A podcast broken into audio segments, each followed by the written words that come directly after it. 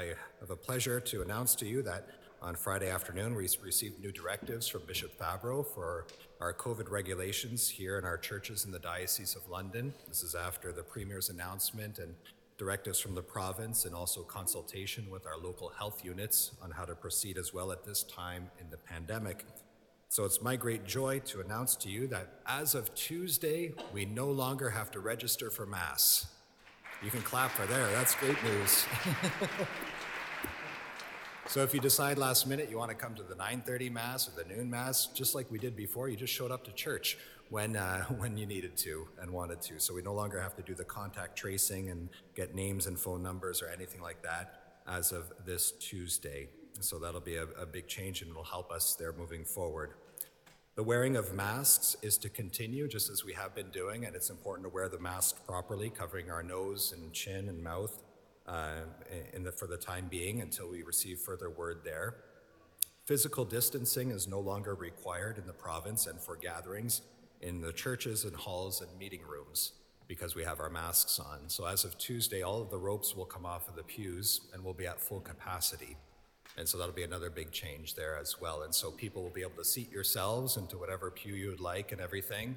Still use common sense with everything and spread out, you know, in as much as possible and everything. And uh, wherever you're comfortable is fine, but we'll be able to use every pew once again. And you walk in and seat yourself. The responsibility is on each individual to do and monitor for any symptoms. So if you have any symptoms, please stay home, watch online. Our live stream will continue even after the pandemic for our masses so that people in nursing homes and who are sick and homebound can join us and feel part of our community. But it's up to each person to self screen and to monitor for symptoms and to make the decision accordingly. So that'll be a big change for us there with the physical distancing removed and up to full capacity in our churches again. Altar servers can be reinstated, so if you had been altar serving or you know of somebody who wants to altar serve, especially our young folks, please let us know. That'll be reinstated as well.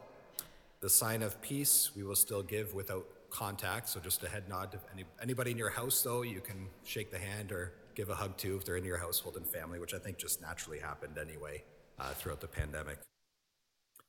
Communion uh, on the hand is still strongly encouraged at this time, but for those who wish, communion on the tongue is restored as of Tuesday as well.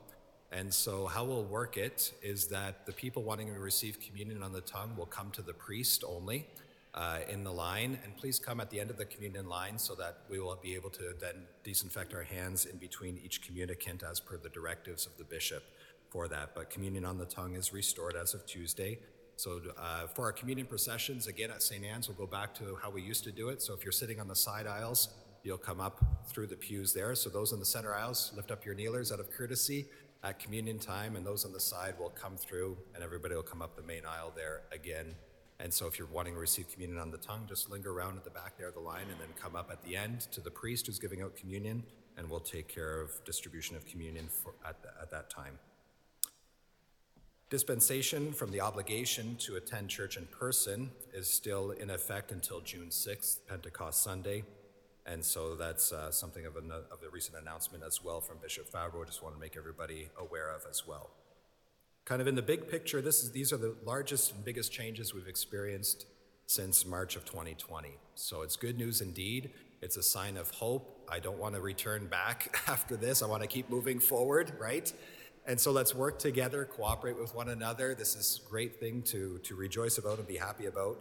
But I also want to make sure that we don't judge one another if, for any reason whatsoever, we're all at a different point in the pandemic of responding to these changes and loosening of restrictions. For some, it's great news. They're ready to go, you know, not afraid of whatever is going to happen and ready to go, get going on things, and that's fine. Others are still a bit more worried about the transmission of the virus. It might be of personal health concerns or other reasons or people they take care of. And I just want to make sure that we never, we just treat one another with tremendous respect and love and kindness and understanding, regardless of how we respond to these changes and everything, right? Some people still might not feel comfortable yet coming back to church in person. We still have it online and the dispensation is there. Those coming in person are comfortable, and I'm assuming we're going to get many more now that it's a bit easier, you don't have to register for Mass and we can have more people. So let's just respect one another and just share that love of Christ and encouraging and supporting one another as we have this great news. And God willing, Easter this year can be shared with full joy and new life that we can celebrate together as a parish family. Sound good? All right.